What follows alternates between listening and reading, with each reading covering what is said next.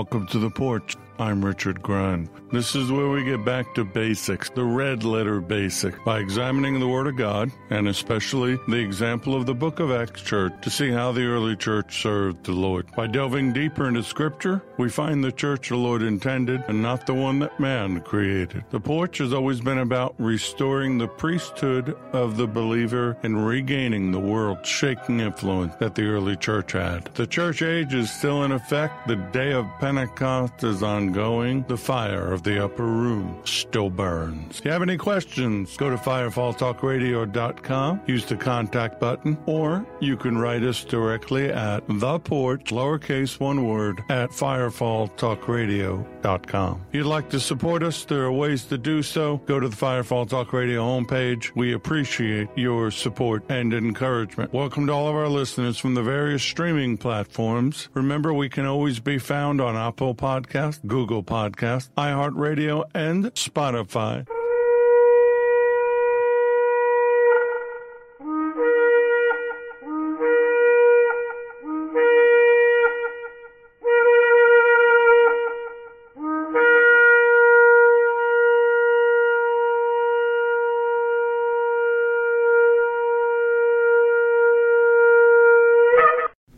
Lessons are proprietary information except where noted the information comes from outside sources. Combination of that information, the matter presented is exclusive, cannot be repeated or used without permission. The date of this broadcast serves as the registered date of the following information. Richard is unable to be with us tonight, so we are offering you a rebroadcast of a past episode of The Porch called Appeal to the Remnant. Richard will be back next week here on The Porch and Firefall Talk Radio. He appreciates your understanding, support, and prayers. Tonight may be a little different. Um, a lot of it's going to be me speaking from the heart. I had a lot planned. As you know, if you've been listening to me, I like to really dig in, a lot of scripture, a lot of insight, whatever different um, things I can fill in to help you get it. And after spending all day doing that, the Lord said, um, But I want you to do this too. So I'm going to be sharing some things from the heart in what I am calling an appeal to the remnant. I know the church at large isn't going to get it. I know those with a religious mindset are not going to get it. But that's why we do this. That's why I, I, I like to come on live. I don't like to record these ahead of time.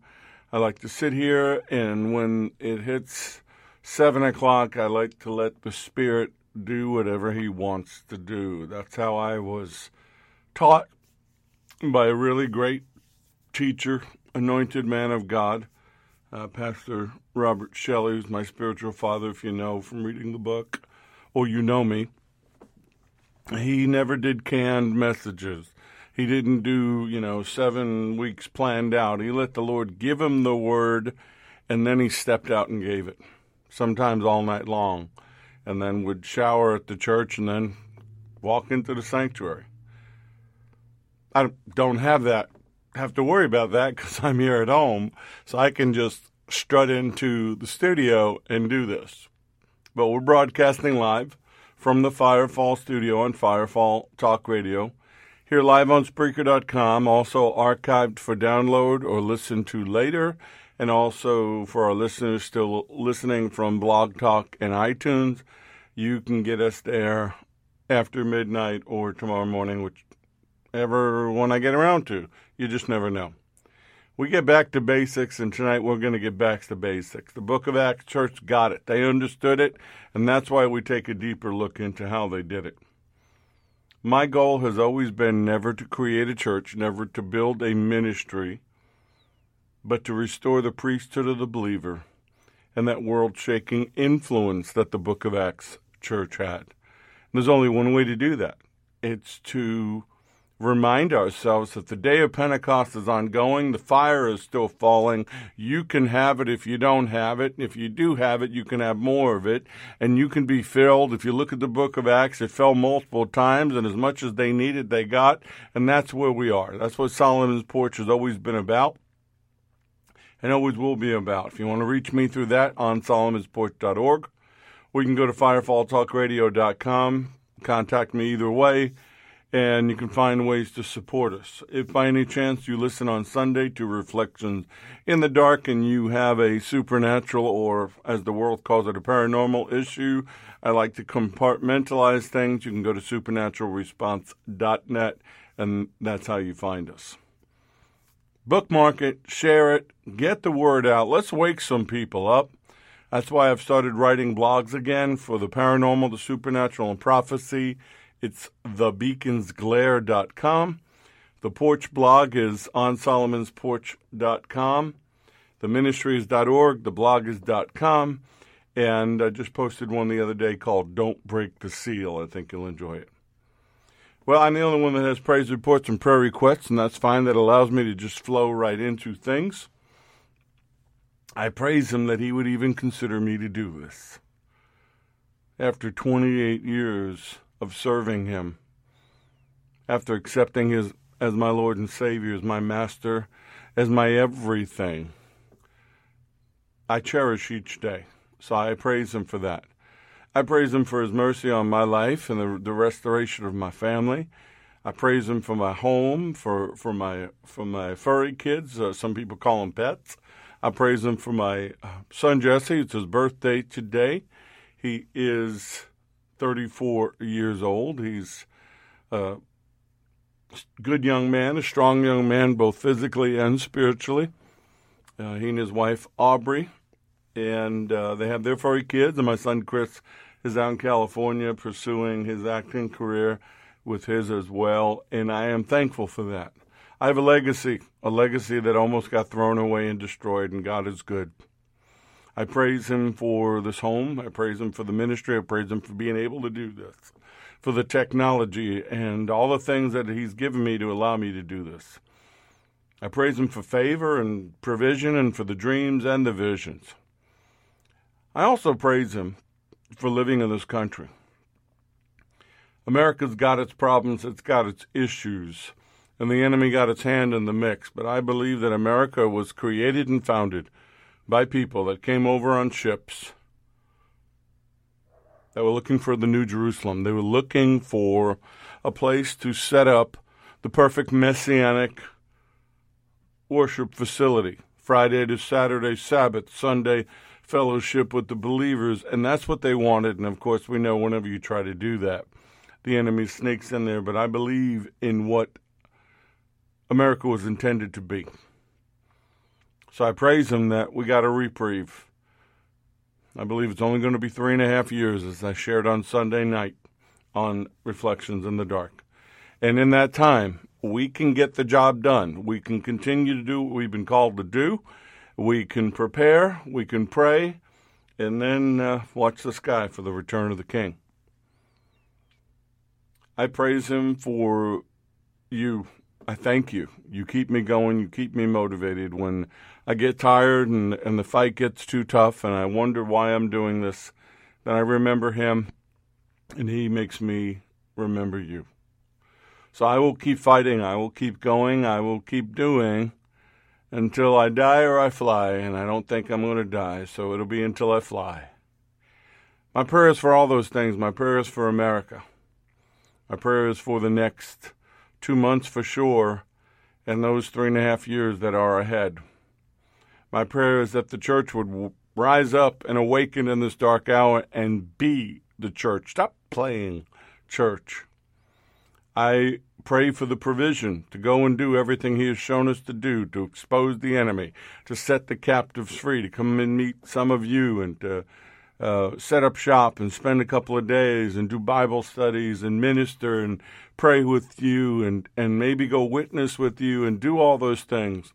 Take SRT on the road and set the captives free and punch the enemy in the eye a couple of times and shut their doorways and their windows and all the things that they do, destroy the work of the enemy. I, I pray for the open door, the effective door of ministry to open, not just to me, but everybody who has this heart and this desire. And for all of you that want to be trained and that want to follow and that want to do, I want to be able to come and spend that time with you, whether it's up in Alberta, Canada, or the West Coast, or wherever it may be. So that's my prayer. And I pray that you would pray that with me There are people in Birmingham, Alabama that would like to see me move there. I don't think that's going to happen, but you never know. But they'd like to see me there half the time. That's going to take provision, that's going to take blessings, but I believe it's coming. I believe that this is the time of warfare, and if there's warfare, there's going to be provision. So, Father, we praise you. We praise you for everybody that's listening. We praise you for their homes, their families, their pets and possessions. We praise you for the heart that beats inside of them and the, and the synapses of their brain and, and their eyes opening and their ears hearing and their, their limbs working. Father, we pray healing and anything that's not working the way you designed it. We pray that their bodies, hearts, souls, minds, and spirit would go back to their divine design. We pray that you'd undo what the enemy has done, what this world has done, what dysfunction in our DNA has done. Restore it, Father, to your glory. We thank you for your love. We thank you for the cross. We thank you for Yeshua. We thank you for the Holy Spirit. We thank you for the Father's heart that never gave up. We thank you for the fire that still burns. And Lord, we long for the day we long for the day. We groan like creation groans for the return of the King, for you to return and put this all back the way it was supposed to be. But until that happens, we will go, we will do, we will speak, we will preach, we will teach, we will lay hands on the sick and they will recover, we will cast out demons, the blind will see, the deaf will hear, the lame will walk, and the dead will be raised and they will know that our God is God. They will know that the God of all creation, El Elyon, God Most High, is our Abba Father. And that his Son, the only begotten Son of the Father, Jesus of Nazareth, Yeshua HaMashiach, is our Lord and Savior. And that he's in this battle with us. So, Father, we thank you now. We take our thoughts captive. We clear our minds. We get prepared to receive what you have for us we we just let go the cares of this world the stress of today which we see on the news it's all gone right now come into the secret place come into the hidden shadow of his wings. Let us hear what you have to say father. Holy spirit have your way. Say whatever you want to say. Do whatever you want to do. If you want to hit somebody while they're listening if you want the fire to fall i ask that you do it. I hope that they'll share it with us if it happens. If they get healed or delivered or saved, maybe somebody gave this to you and you are not born again. In the name of Jesus of Nazareth, open your eyes, open your ears, realize that you need a Savior. And there is one that died for you, shed his blood on a cross. But he's not dead. The tomb is empty, the cross is bare. Yeshua, Jesus, is alive. He sits at the right hand of the Father in fullness and power and we sit with them in the heavenly places, and we invite you to join the family. Come along, come along, come along. So, Father, we give you all the honor, all the glory, and all the praise in Yeshua's name. Amen.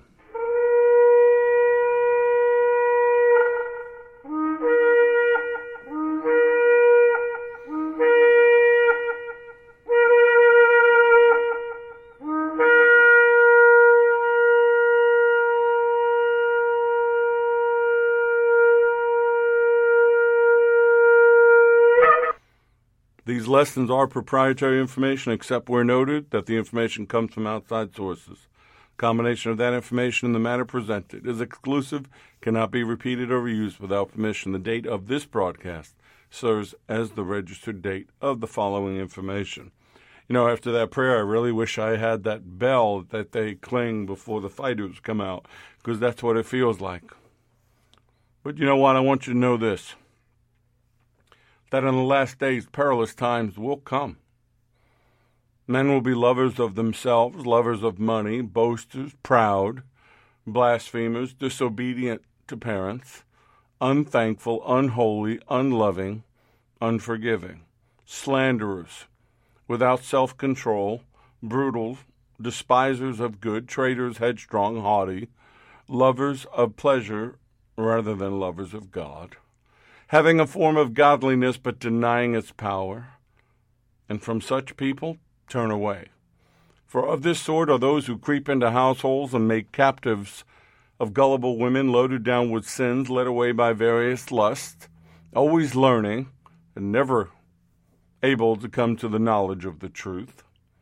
Now, as Jannes and Jambres resisted Moses, so do these also resist the truth, men of corrupt minds, disapproved concerning of faith. But they will progress no further, for their folly will be manifest to all, as theirs also was. But you have carefully followed his doctrine, manner of life, purpose, faith, long suffering, love, perseverance, persecutions, afflictions. This is Paul speaking, which happened to me in Antioch, at Iconium, at Lystra. What, what persecutions I endured. And out of them, out of them all, the Lord delivered me. Yes, all who desire to live godly in Messiah Yeshua will suffer persecution.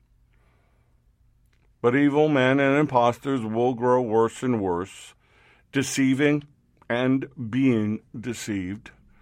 But you must continue in the things which you have learned and been assured of, knowing from who you learned them, and that from childhood you have known the Holy Scriptures, which are able to make you wise for salvation through faith, which is in Messiah Yeshua, Messiah Jesus.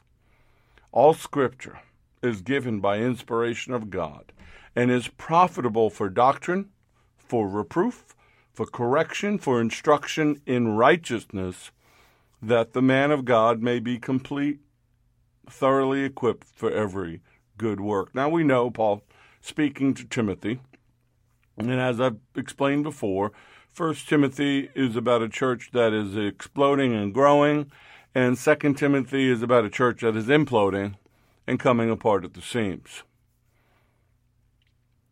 But the exhortations to endure hardships, to be diligent, to rightly divide the word, and be a vessel fit for the master's use, are just as much today as they were for then. But they are given in a specific context, and that context is perilous times. We are in perilous times, folks. We are in the last days. And some people say, well, you don't you don't really know that. Well, yeah, I do. I do. Because Peter said it on the day of Pentecost. See, the last days included the whole time from the writing of that letter until the return of Messiah. It actually officially began on the day of Pentecost. Go with me to Acts chapter 2. Starting with verse 14, this will be the New Living Translation. And Peter stepped forward with the other eleven apostles and shouted to the crowd, Listen carefully, all of you, fellow Jews and residents of Jerusalem. Make no mistake about this. These people are not drunk, as some of you are assuming. Nine o'clock in the morning is much too early for that. No, what you see was predicted long ago by the prophet Joel. In the last days, God says, I will pour out my spirit upon all people. Your sons and daughters will prophesy, your young men will see visions, your old men will dream dreams, and in those days I will pour out my spirit even on my servants, men and women alike, and they will prophesy. And I will cause wonders in the heavens above and signs on the earth below, blood and fire clouds of smoke, the sun will become dark, the moon will turn blood red before that great and glorious day of the Lord arrives.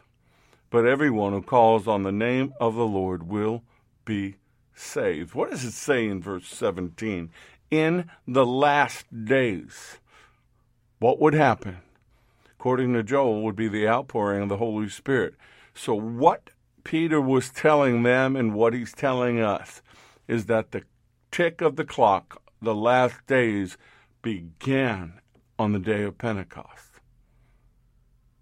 When the fire fell in the upper room, it was a universal signal that the end was at hand. The book of Acts church knew it, the fallen knew it, the demons knew it.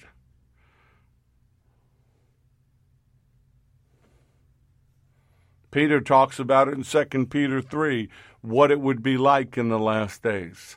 Scoffers will come in the last days, walking according to their own lusts, saying, Where is the promise of his coming? For since the fathers fell asleep, all things continue as they were from the beginning, of creation. For this they wilfully forget that by the word of God the heavens were of old, and the earth standing out of water and in the water, by which the world that then existed perished, being flooded with water.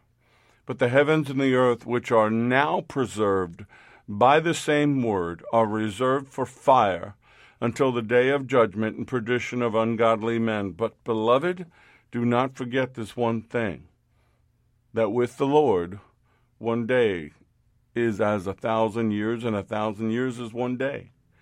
The Lord is not slack concerning his promise, as some count slackness, but is long suffering toward us, not willing that any should perish, but that all should come to repentance. Two different places. Peter talks about the last days.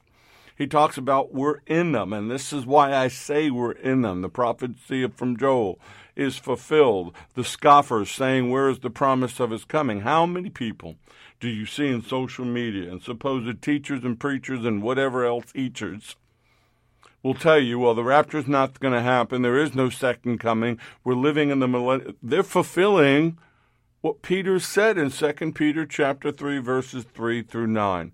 They are scoffers. They are to be ignored. But I'll tell you who hasn't ignored it. The fallen have not ignored it. Hasatan has not ignored it. They know he's coming back soon. The demons know that he's coming back soon. As I said, Pentecost was their wake up alarm. It was like that bell from the boxing match ding, final round, this is it. They set in motion their plan for the end. And then the church went to sleep.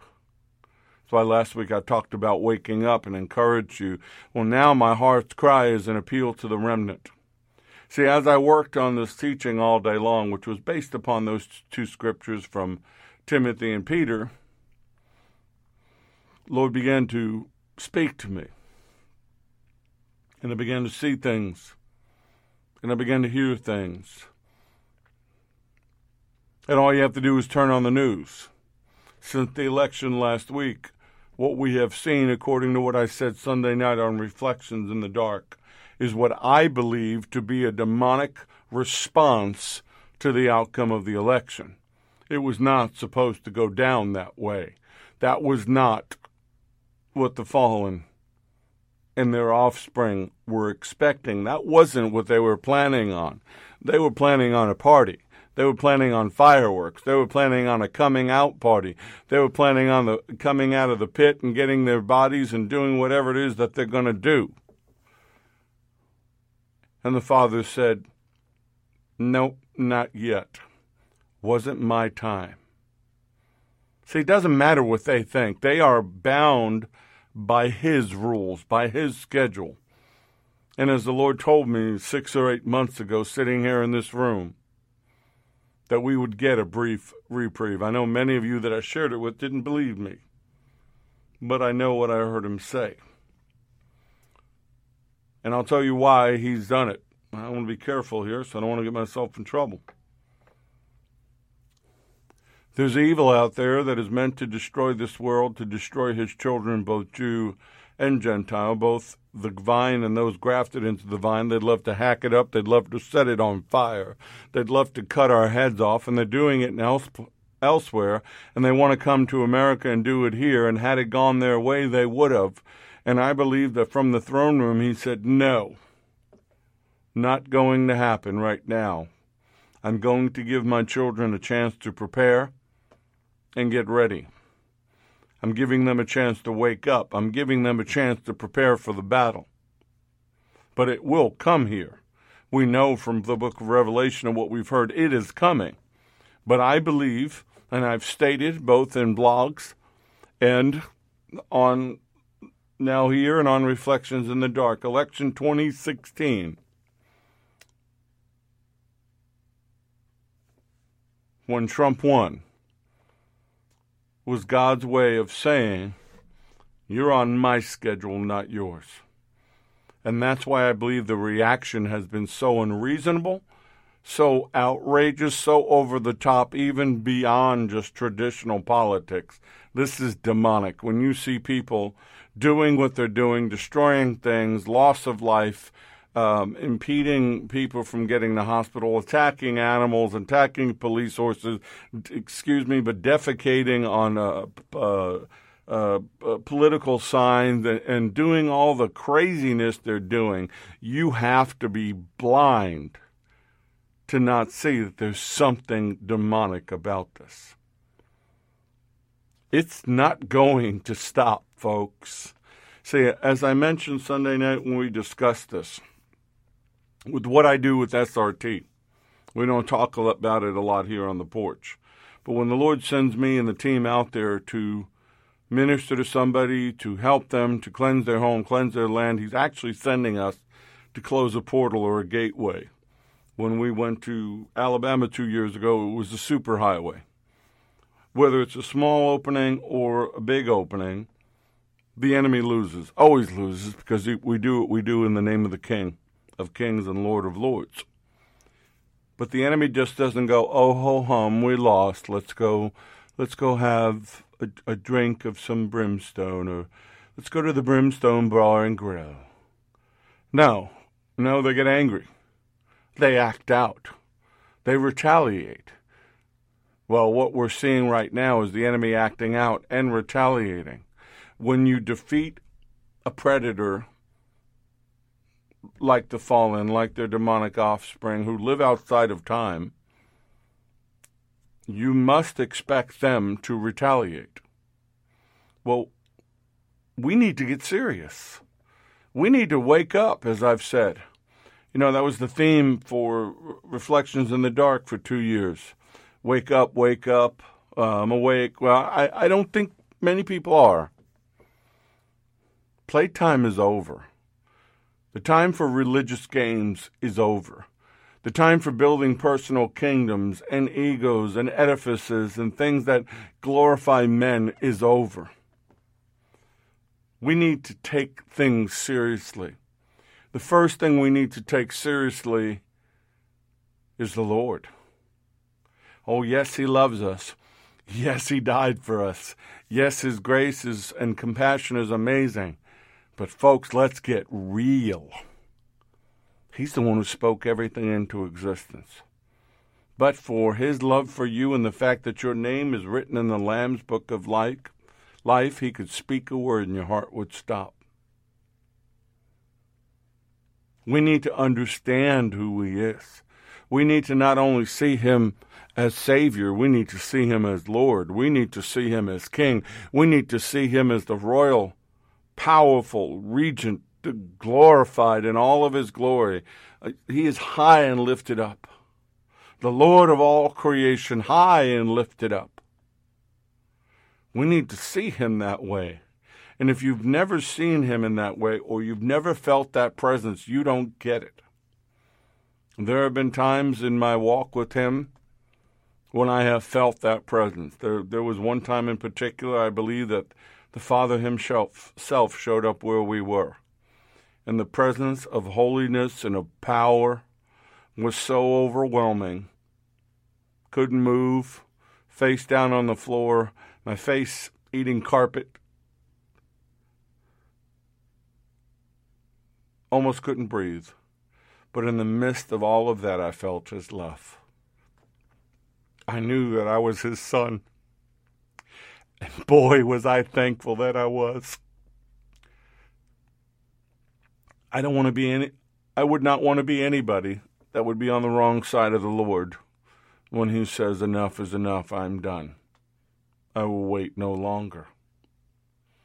But we, as His followers, as His children, as those that call Him Lord, we need to get serious here. We need to consecrate ourselves. We need to take a serious look at our lives. And if there's anything that displeases him, you should rush to get rid of it. Proverbs 23 26 says, My son, give me your heart, and let your eyes observe my ways. son or daughter, doesn't matter. They wrote it was talking to David, but he's talking to you. Give me your heart. Where is your heart right now? Is it on him? Do you desire to please him? Do you desire for your eyes to observe his ways? 2 Timothy 2:21 If anyone cleanses himself from the latter, from the sin, from the darkness, he will be a vessel for honor, sanctified and useful for the master, prepared for every good work. Look at that. Prepared for the master, capital M a vessel of honor that he can put his spirit in, that he can put his love in, that he can speak through, that he can use your hands to touch somebody. But sanctified and useful. He warned us, red letters, Matthew 7:21, not everyone who says to me, Lord, Lord, shall enter the kingdom of heaven, but he who does the will of my Father in heaven. That should scare every believer straight to take a look at their lives. Is there anything that would make him say that to me? The will of the Father is that all would be saved. The will of the Father is that you would love and adore His Son. The will of the Father is to be restored to you and to walk with you in the cool of the evening. The will of the Father is to put everything back the way it was before Adam and Eve messed up. And to do that, we must obey the Word and we must listen to the Spirit. We must yield. I don't see a whole lot of yielding when I go out there. I see a lot of people that are in control of their own lives and their own destiny. They have their own ministries, some of which have put their own names on them. That's why you'll never see my name on a ministry. And the only reason I started to put my name on these teachings or on the the uh, image is because the Lord told me to. That's only been a recent thing. I detest self promotion and won't ever do it unless you can hang on a cross, shed every drop of blood, be put in a grave, raised three days later, fully healed. You're not worth having your name on anything. And the only reason I do it was because the Lord said, I want people to know where to find you. And I got to tell you, it even bothers me to talk about it. Because He's Lord, He's King, He's glorious, He is wonderful, He is mighty God. There is none like Him, which is why I get as aggressive as I get against the enemy. How dare you defy him? If you've seen any of the videos with SRT, you've heard me say that. And it comes from my heart. And it comes with righteous anger and indignation. How dare they defy the living God? How dare they rebel? How dare they make a mess of creation? How dare they hurt his children? We need to get the zeal for the Lord, not lose the love for the Lord. I'm not talking about people. You're not going to bring anybody into the kingdom by thumping them with the Bible. You're just not. You need to love them and you need to have compassion for them, but you need to be willing to fight for them. We need to become aggressive in prayer and what is called spiritual warfare, but it's just prayer we need to understand that there's an enemy that has been defeated but that refuses to yield and needs to be subjected, needs to be reminded of what took place on Calvary, needs to be reminded of the empty tomb, needs to be reminded of the upper room. And that happens through actions, not just through words. In Acts 6 4, the apostles said we will give ourselves continually to prayer and to ministry of the word. It means we don't want to wait tables. We want to we don't want to organize your your your feedings. We want to pray and we want to minister. There are people that are called to serve. There are people that are called to administrate. There are people that are called to do those things. But then there are some that are called to get down, get dirty, get get on their knees, get on their face, uh, take a fighting stance against the enemy and get at it. Because here's the truth the wrath of God will be revealed from heaven against all ungodliness and unrighteousness of men who suppress the truth in unrighteousness. That's Paul talking to Romans in 118. When you look at what's going on in the world, and when you see these people acting out beyond just simple protest, and you know that they're being paid to do it, and you know the person paying them to do it is more than likely reprobate, who has caused destruction on both Jew and Christian, who wants to destroy this country, well, what are you going to do about it? Are you going to pray? Are you going to intercede? Are you going to push back? See, that's what happened in this election, whether you want to admit it or not. The church woke up. They call it the evangelical vote. They like to label things. It wasn't just the evangelical vote, it was the Amish vote, it was the Jewish vote. It was a lot of people who said enough is enough. But I believe that was divinely inspired. We need to push back. We need to stop judging things according to appearance, but judge with a righteous judgment. John 7 24. You see, we are called to judge things, to measure things, to look at things and examine them and say, hmm, they say that they're believers, but I see no fruit on their tree, and I see nothing that indicates to me they know the Lord. Or this person just clearly says, I'm not a believer. I'm an atheist. I'm an agnostic. They won't ever just come out and say, hey, by the way, I'm demon possessed. I'll, I'll tell them.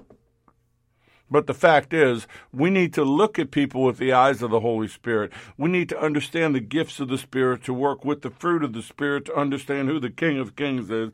If you can't lead them to salvation, all right, listen, listen what I'm about to say here. And understand, He desires all men to be saved, but not all men will be saved. Not all women will be saved. Not all children will be saved. Everyone who calls upon the name of the Lord will, and everyone who doesn't won't. And if you don't believe that, go to Genesis 8 and the flood. The whole world was covered with humanity, some of it not completely human, and some not human at all.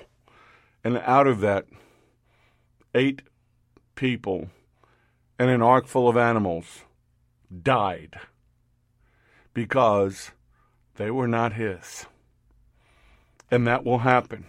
When the sky turns red and the smoke, I believe what will happen is when the ring of fire, the Pacific Rim, which by the way was rumbling pretty good this weekend, when that thing pops off, that whole side of the planet's going to be gone because all those volcanoes will go off at once and all the earthquakes will respond accordingly.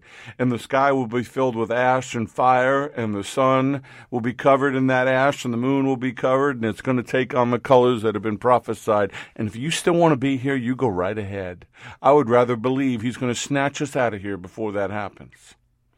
But the point is this we must see things as they are.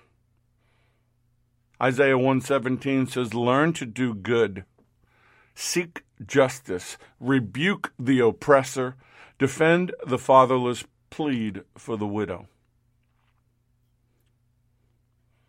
When's the last time, outside of a handful of people, the church stood up and said, We understand what the laws say, but killing a baby in the womb is wrong? Chopping it up and selling its body parts are wrong? And not only will we speak out, we will act out if you don't stop. When's the last time you got on your knees and without knowing somebody's name, prayed for that person that was considering killing that child in their womb? I, re- I have heard story upon story upon story that people actively went on prayer walks. They either laid hands on buildings or prayed from a distance, and they shut businesses, abortion businesses, uh, ungodly things down through prayer. God will answer your prayers if it comes from your heart. So here's what I will tell you to do and what I have begun to do. You pray for mercy where mercy is available. if they can be saved, I pray that they will be.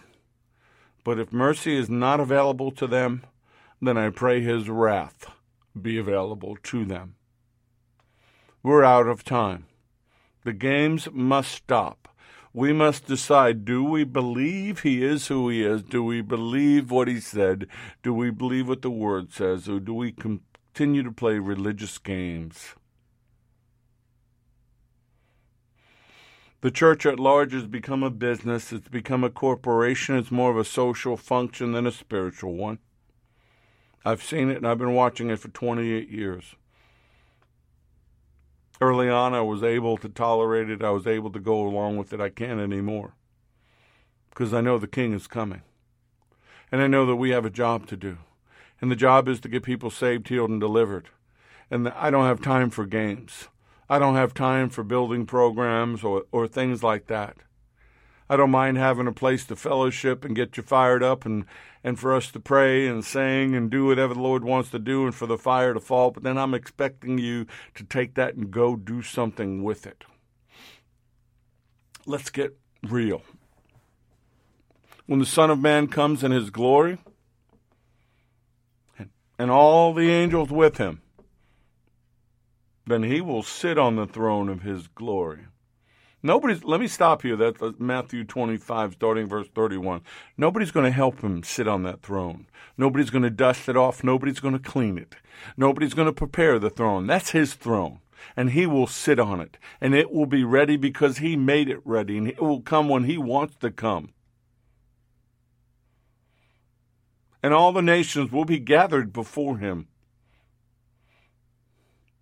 This will be a command performance, and he will separate them one from another, as a shepherd divides his sheep from the goats.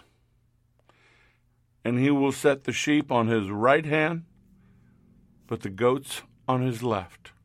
And I visualized, I've seen this in the spirit. I've seen him walk through that gate and exploding, and the stones that the Muslims filled it with to keep him from from walking through. When that eastern gate explodes when he comes off the mount of olives when everything splits and he walks in and it greets him and he walks in to sit on that throne and the nations are gathered before him and he begins the winnowing process with the angels working with him and his sheep the ones whose Names are written in the Lamb's book of life. The ones who I believe that with a twinkle in his eye and a smile on his face, he's going to point, come over here on my right. And then I think with both anger and sadness, he's going to be forced to look at all the rest that are left and motion to his left. And I believe some will resist and they won't want to go, and that's why the angels will help them. And then the king will say to those on his right hand, Come, you blessed of my Father, inherit the kingdom prepared for you from the foundation of the world. For I was hungry, and you gave me food. I was thirsty, and you gave me drink. I was a stranger and you took me in. I was naked and you clothed me. I was sick and you visited me. I was in prison and you came to me.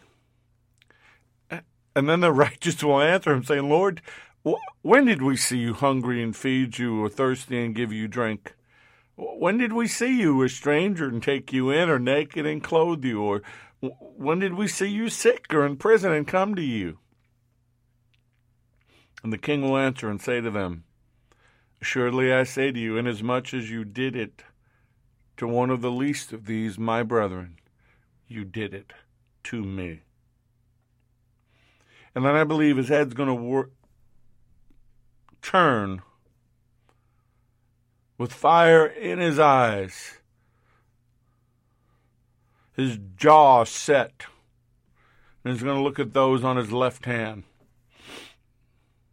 and he's going to say, Depart from me, you cursed, into the everlasting fire prepared for the devil and his angels.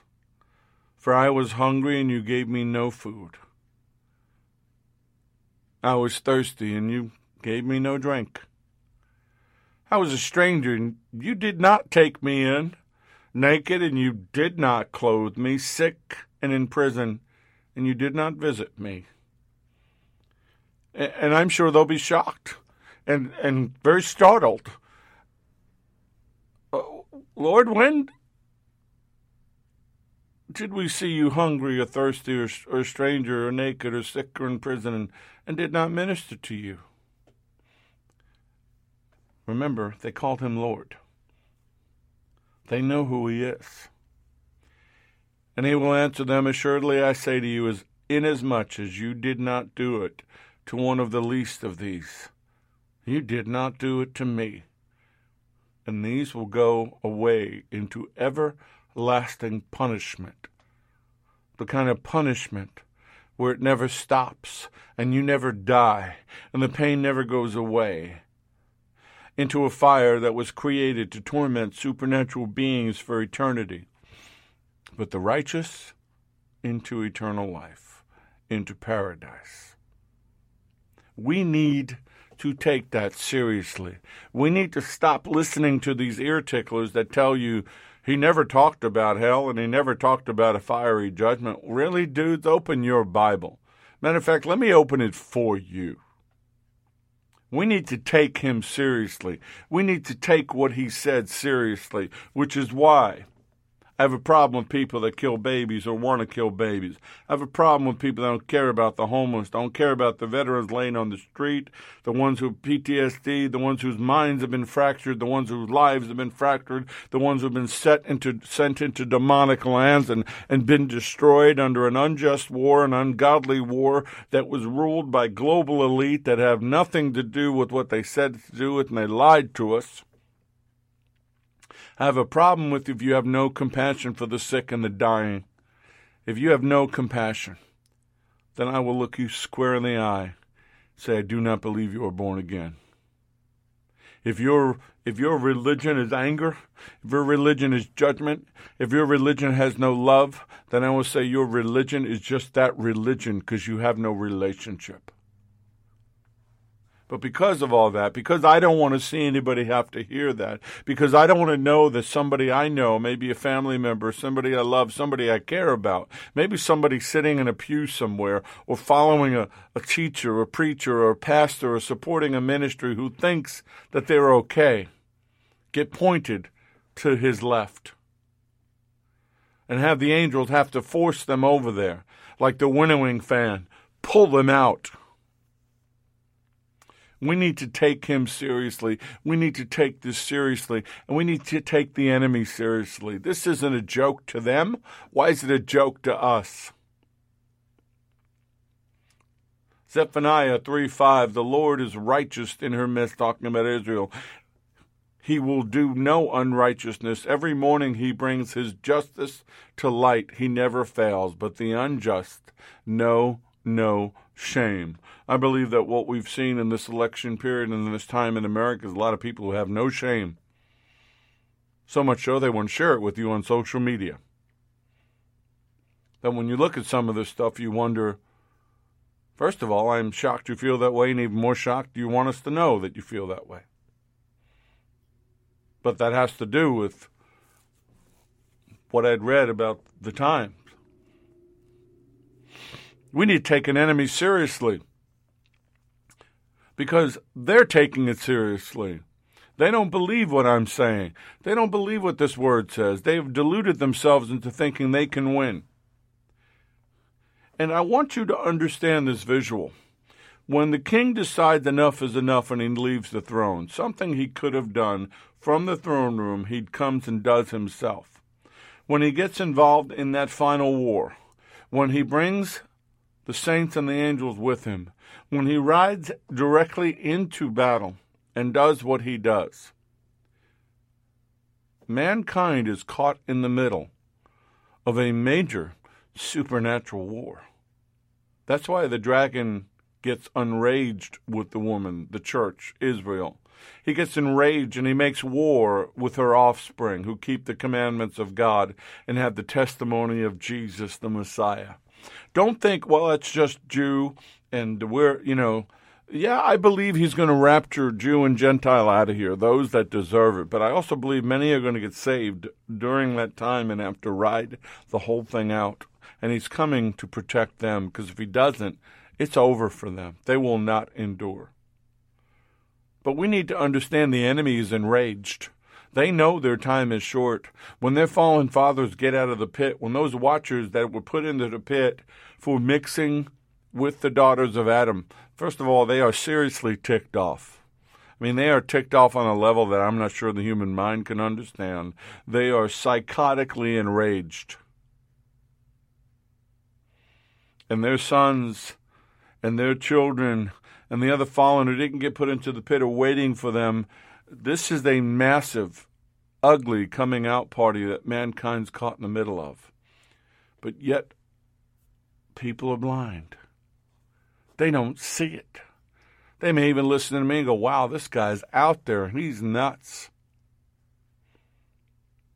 They just don't see it. Their eyes have been blinded. They don't understand well, then we are called to pray the scales off of their eyes. But we need to understand something. This dangerous time is so dangerous that the Lord talked about an aspect of it in Luke 22, verses 35 and 38 through 38. He said to his disciples, the ones that were still with him, When I sent you out without money bag, knapsack, and sandals, did you lack anything? So they said nothing. Then he said to them, But now, he who has a money bag, let him take it, and likewise a knapsack. For he who has no sword, let him sell his garment and buy one. For I say to you that that which is written must still be accomplished in me. And he was numbered with the transgressors. For these things concerning me have an end. And they said, Look, Lord, here are two swords. And he said, It is enough. What he was telling them is after the crucifixion, after what he does on Calvary, they need to prepare themselves for a violent crisis. Not so much so that they all needed to be armed, but they found two swords. They needed protection. They needed protection from wild animals. They needed protection from robbers. They needed protection from those that were going to try to kill them in Judea and Samaria and wherever they went. If they were unprotected, these people would not hesitate to take their lives. Self defense is available to the believer. But it must be self defense. It cannot be aggression. Because right after he says that, they show up to arrest Jesus, and Peter draws one of the two swords that they've found, and he cuts off the ear of the high priest's servant Malchus, who probably did not have a sword. Peter, in his rage and his fear, attacks somebody who didn't need to be attacked, and that's when the Lord rebukes him, heals the ear. You can read this in John 18:10 because it wasn't done in self-defense and it was done against his word because he said this must happen. So just because you can defend yourself, you must be able to hear his voice and know when to and when not to. But the time to prepare, I believe, is now. Do not be unprotected. You better be prepared. Everything changed after the cross. Everything changed for them and for us. We need to take this walk seriously. You know, I preach this a lot. I talk this a lot. I share this a lot. When I was in uh, Birmingham recently, somebody told uh, the person that invited me told Peggy, said, you know, some people come in here with a pinprick of of uh, conviction. Richard came in with a chainsaw. We, we need to wake up and start taking this walk seriously. We need to take the call seriously. We need to have a commitment to Him and the concept to go. You know, First Samuel, Samuel said something that I believe applies to the religious church of today. He said, Has the Lord as great delight in burnt offering and sacrifices as in obeying the voice of the Lord? Behold, to obey is better than sacrifice, and to heed than the fat of rams. He wants heartfelt obedience, not religious, ritualistic behavior. See, because if you have a heart for Him, you'll have a heart for the lost. You'll have a heart for the people that are in demonic bondage. You'll have a heart for this world that the enemy's trying to destroy and those human agents of the enemy are destroying. See, when I pray against the enemy, I pray against Satan. I pray against Hasatan, his angels. I pray against the fallen watchers and their demonic offspring. I pray against the humans that serve them. I pray that those humans would wake up and be saved. But if they refuse to be saved and are reprobate, then to be destroyed. He wants us to be obedient. And he wants our obedience to be the model and the witness to all. Look what Paul says in Romans 16:9. For your obedience has become known to all. Therefore I am glad on your behalf. But I want you to be wise in what is good and simple concerning evil. Be wise about what is good what is simple. Stop complicating the, these things. Let's get back to the red letter basics. Let's get back to the simplicity of the gospel. Let's understand the basic message because when that moment happens, when the day of the Lord comes, it will come as a thief in the night. And the heavens will pass away with a great noise, and the elements will melt with a fervent heat. Both the earth and the works that are in it will be burned up. Therefore, since all these things will be dissolved, what manner of persons ought you to be in holy conduct and godliness, looking for and hastening the coming of the day of God, because of which the heavens will be dissolved, being on fire, and the elements will melt with fervent heat. Nevertheless, according to his promise, look for new heavens and a new earth in which righteousness dwells. Therefore, beloved, looking forward to these things. Be diligent to be found by him in peace, without spot and blameless, and consider that the long suffering of our Lord is salvation. As also our beloved brother Paul, according to the wisdom given to him, has written to you. This is Peter in 2 Peter 3 10 through 18 as also in all his epistles, speaking in them of these things, in which are some things hard to understand, which untaught and unstable people twist to their own destruction, as they do also the rest of Scriptures.